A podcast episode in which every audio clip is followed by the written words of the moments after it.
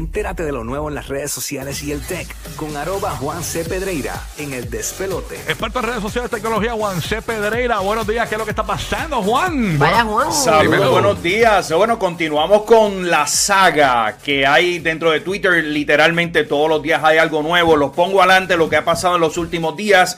Eh, ellos básicamente lanzaron esta cuestión de verificar las cuentas, el famoso checkmark. Tuvieron que retractarse, eliminarlo por completo porque hubo una ola de diferentes cuentas, inclusive de compañías que se estaban haciendo pasar fraudulentamente. Elon Musk recogió vela y ahora dice en un tweet que recién publicó hace algunas horas atrás que a partir del 29 de noviembre que va a estar lanzando la nueva versión de Verified o de verificación dentro de Twitter. Esto se da incluso la semana pasada. Elon Musk dijo que de continuar el boicot que hay de anunciantes dentro de la cuenta de Twitter, pudiesen estar radicando quiebra, señores. Estamos hablando 44 mil millones de dólares que ha invertido Elon Musk. Eh, ¿Cuál- cuál También tú- se cuál tú habla crees que, incluso... por tu experiencia, ¿cuál tú crees que es el futuro real de Twitter? O sea, porque eh, Twitter no, no es que le iba bien brutal, o sea, se estaba moviendo, pero, pero eh, eh, va- eh, la movida de que Elon Musk entre a Twitter, No ¿es, ayudó para ¿es nada. para bien o es para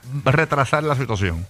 Yo creo que si él logra convencer a gran parte de la mayoría de los usuarios de Twitter a pagar por el servicio, yo creo que puede salir bien. Sin embargo, muchas de las preocupaciones que hay con los anunciantes es en el sentido de que cualquier cosa puede ocurrir en el Twitter, que no es una plataforma eh, en cierto sentido limpia para poder estar los anunciantes ahí. Y te pregunto, Eh, ¿hay gente que tenían el Verify que ya se lo quitaron? Eh, no, bueno, por lo menos eh, no, sí lo que ha hecho Elon Musk es poner la palabra oficial a aquellas cuentas que han que previamente tenían su checkmark, pero lo que sí ha dicho Elon Musk es que aquellos que tengan el checkmark y no paguen el servicio de 9 dólares mensuales simplemente va a desaparecer. Y no te Otra creas, cosa si que- eso le fu- sabes que Facebook y Meta son los copiones de todas las redes sociales. No te, no te creas que si eso le funciona a Elon Musk, prepárate que nos van a cobrar por el Verify de Instagram Sí, y, pero y de eso, Facebook en sí, algún pero momento eso, dado. eso no está funcionando para nada. No, yo sé, pero si Está- funcionara. Ya han quitado todo lo que han puesto, lo han quitado. Claro, pero es como él dice, si, si él logra, eh, eh, porque eh, algo sabrá él, si él Oye, logra... el que, No, el él que- no sabe. El que es fanático, el que es fanático de una red social en particular y le estás dando funciones que son valiosas, pues la gente lo va a pagar. ¿Cuántos de los usuarios, mira, para que tengas una idea, solamente la versión de Twitter Blue, que es una versión de suscripción que se, que- que se creó antes de que llegara Elon Musk, tenía 100 mil suscriptores activos, yo uno de ellos, pero obviamente porque me gusta Twitter, he estado muchos años en Twitter, pero no todo el mundo está dispuesto a pagar esta cantidad de dinero. Incluso Elon Musk dijo la semana pasada que él ha tenido discusiones internas con su equipo eh, técnico para poner toda la red social dentro de una plataforma de pago, o sea que no vas a tener acceso a ver el contenido. Yo creo que esto sería un grave error para la red social de Twitter en estos momentos donde la cosa está un tanto complicada. También algo que dijo, y volvemos, oye, todo el tiempo, todo el día Elon Musk está enfocado en este proyecto de Twitter. Una de las cosas es que Elon Musk intenta hacer algún tipo de proyecto para convertir a Twitter como en una especie de banco, donde vas a poder tener una cuenta de cheque, vas a pedir préstamo. Es lo que está haciendo. Elon Musk quiere imitar lo que en la China hay dos plataformas, eh, WeChat es una muy famosa, donde prácticamente lo haces todo, convertirlo en una super aplicación. No sé, mano. Yo creo que quiere hacer demasiadas cosas a la vez. Mientras tanto, le está poniendo muchísima presión al equipo de empleados que tiene eh, Twitter. Ya ha despedido casi el 50% de los empleados. Un ambiente bastante complicado dentro de la red social. Él no tiene un plan, eso no va a funcionar. Él está matando la, la- la red full. O sea, él no sabe absolutamente nada de lo que está ¿Y tú haciendo. qué piensas, Juan? ¿Eh, que- ¿Piensas igual que el Giga o no? Yo te diría, eh, oye, yo, yo, yo tenía la esperanza de que Elon Musk eh, fuese a darle un nuevo aire, un nuevo spin a, a Twitter, pero volvemos, él está administrando, básicamente utilizando Twitter, tirando balas a lo loco. No se ve que tenga un plan, no se ve que tenga una cohesión. Yo hubiese, yo él hubiese primero analizado bien lo que hay internamente, mantener las cosas como están y poco a poco eh, implementar estos cambios. Él está básicamente llevándose el libreto de lo Sí, y lo que Sí. hizo el propio Donald Trump, que llegó a la Casa Blanca y empezó a hacer muchas cosas a la misma vez, pero al final de cuentas, pues, si tú no tienes una organización, pues estos cambios van a ser muy difíciles de, de implementar. Sí, él no sabe lo que está haciendo. Él claramente no sabe lo que Yo- está haciendo y no conoce la red. De verdad, no, no sé. Si solamente tenían Twitter Blue 100 mil personas con decenas de millones de personas que estaban en Twitter, Eso, eso Sí. es una fracción de una fracción de una fracción. Eso no te deja absolutamente nada. Y él necesita. súper bajito. Y él Oye, necesita y que- y- Ajá.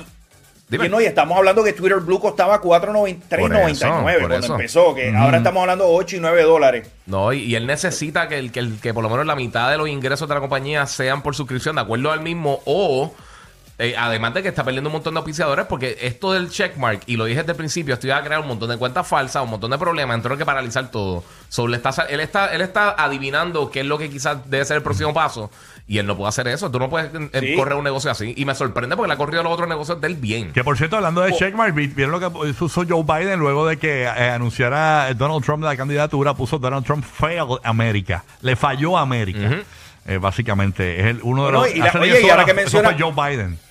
Ahora que mencionas, a- a, eh, luego del anuncio anoche de Donald Trump, ¿qué va a hacer Twitter si nuevamente lo va a permitir dentro de la plataforma? Si ya Facebook ha hecho movidas en el sentido de que no va a estar eh, haciendo lo que le llaman fact-checking o verificando la información que se sube a la red social eh, que tenga que ver con Donald Trump, también está por verse si ahora ya es un candidato a la presidencia, lo van a tener que tarde o temprano volver a reinstalar dentro de sus redes, dentro de estas principales redes sociales. Bueno, tendría- Eh, porque si ganara, pues, pues tendría que tener POTUS, que es la, la red Claro. del- de Twitter, ¿no? no Pero solamente no POTUS, la de- sino que No, también la, la de la- sino- la del Exacto. presidente. Exacto.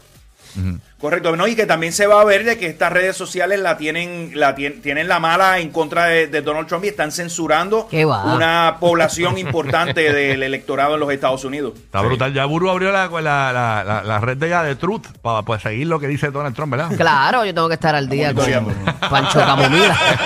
Oye, al fin y al cabo, esa red en Puerto Rico, en la Truth, ¿eso sirve para Puerto Rico? Nunca funciona para Puerto Rico. That's ¿sí? not true, that's not true. Sí. Yo, oye, te, te- te soy honesto, yo me puse en la, como que en el sign up este del beta eh, y, y hasta se me olvidó que eso existe. Yo también, yo, Eh, yo, yo me puse como para pa, pa, pa, pa- pa- Sí, pa- para averiguar. tenerla, para meterme y nunca me aceptaron y nada. No, no. Yo creo que como eso fue culpa de Carmen Yulín. No, pero esa red ha sido un fracaso. como Ella, que él dijo, Hacho, esa gente de Yulín, olvídate de eso. O sea, que Donald Trump No, tenía guerra con Yulín. nos bloquearon, no, Sí. no nos quieren. Nos nos bloquearon nos tiraron, en vez de papel toalla, nos tiraron la aplicación a montón.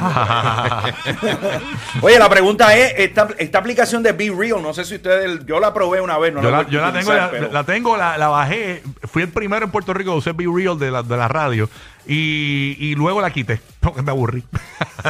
Sí, eso Wow, no es una película tampoco. Lo que pasa es que es una aplicación, por ejemplo, yo me tomo una foto aquí en el estudio ahora de un selfie mío y, y, eh, lo- y se va a ver el otro ángulo de donde está mi teléfono. O sea, se va a ver Giga Es y, para ver todas las cosas y- reales. Y, y Burbu. La gente no quiere las redes sociales para ver la- las cosas reales. Tú quieres ver qué está haciendo Kylie Jenner y qué está haciendo ¿qué de futuro tú le ves a Be Real, este Cero. Juan? Yo le veo cero. ¿Qué futuro tú Yo le ves? pienso, lo- lo- pienso cero, primero que no tienen una estrategia de monetizar estas aplicaciones, no Sí. pueden vivir sin hacer ingresos. Usualmente lo que hay es que inversionistas apuestan mucho dinero a estas plataformas para que una compañía venga y, y las compre, pero ya sabemos que Instagram ya se copió una de las funcionalidades de la principal de Be Real.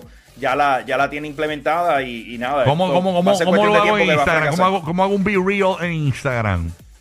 Está en los stories, pero no tengo el celular por aquí cerca para darte Ay, el es demo, como si pero- fuese a bajar un question o algo así o cualquier Sí, otro. es como, como si fuera un como si fuera un sticker. Entiendo. Ah, ok. pero lo busco. Ah, por ahí. Voy a bajar Be Real de nuevo. Es Rocky de Kid Me Be Real. Lo pueden buscar por si acaso quieren ver, pero no he subido nada. Eh, Eso, aparte que eso es un post diario lo que te permite, ¿no? Ujú. Y en unos momentos específicos. Y te da Ay, varios. Entonces, ojalá, exacto, ojalá tiene todos un fueran periodo- así. Fue un post diario para un la periodo gente. de cinco minutos para poder tirar la, la imagen. No te da break de. Y, un- y una sola vez, un solo shot. Digo, Sí. creo que son dos dos shots y para afuera. Y no puedes hacer más nada. Exactamente. Así que esa es la que Qué hay. bien, qué bien. Me gusta ese control, porque hay unos que están en descontrol total.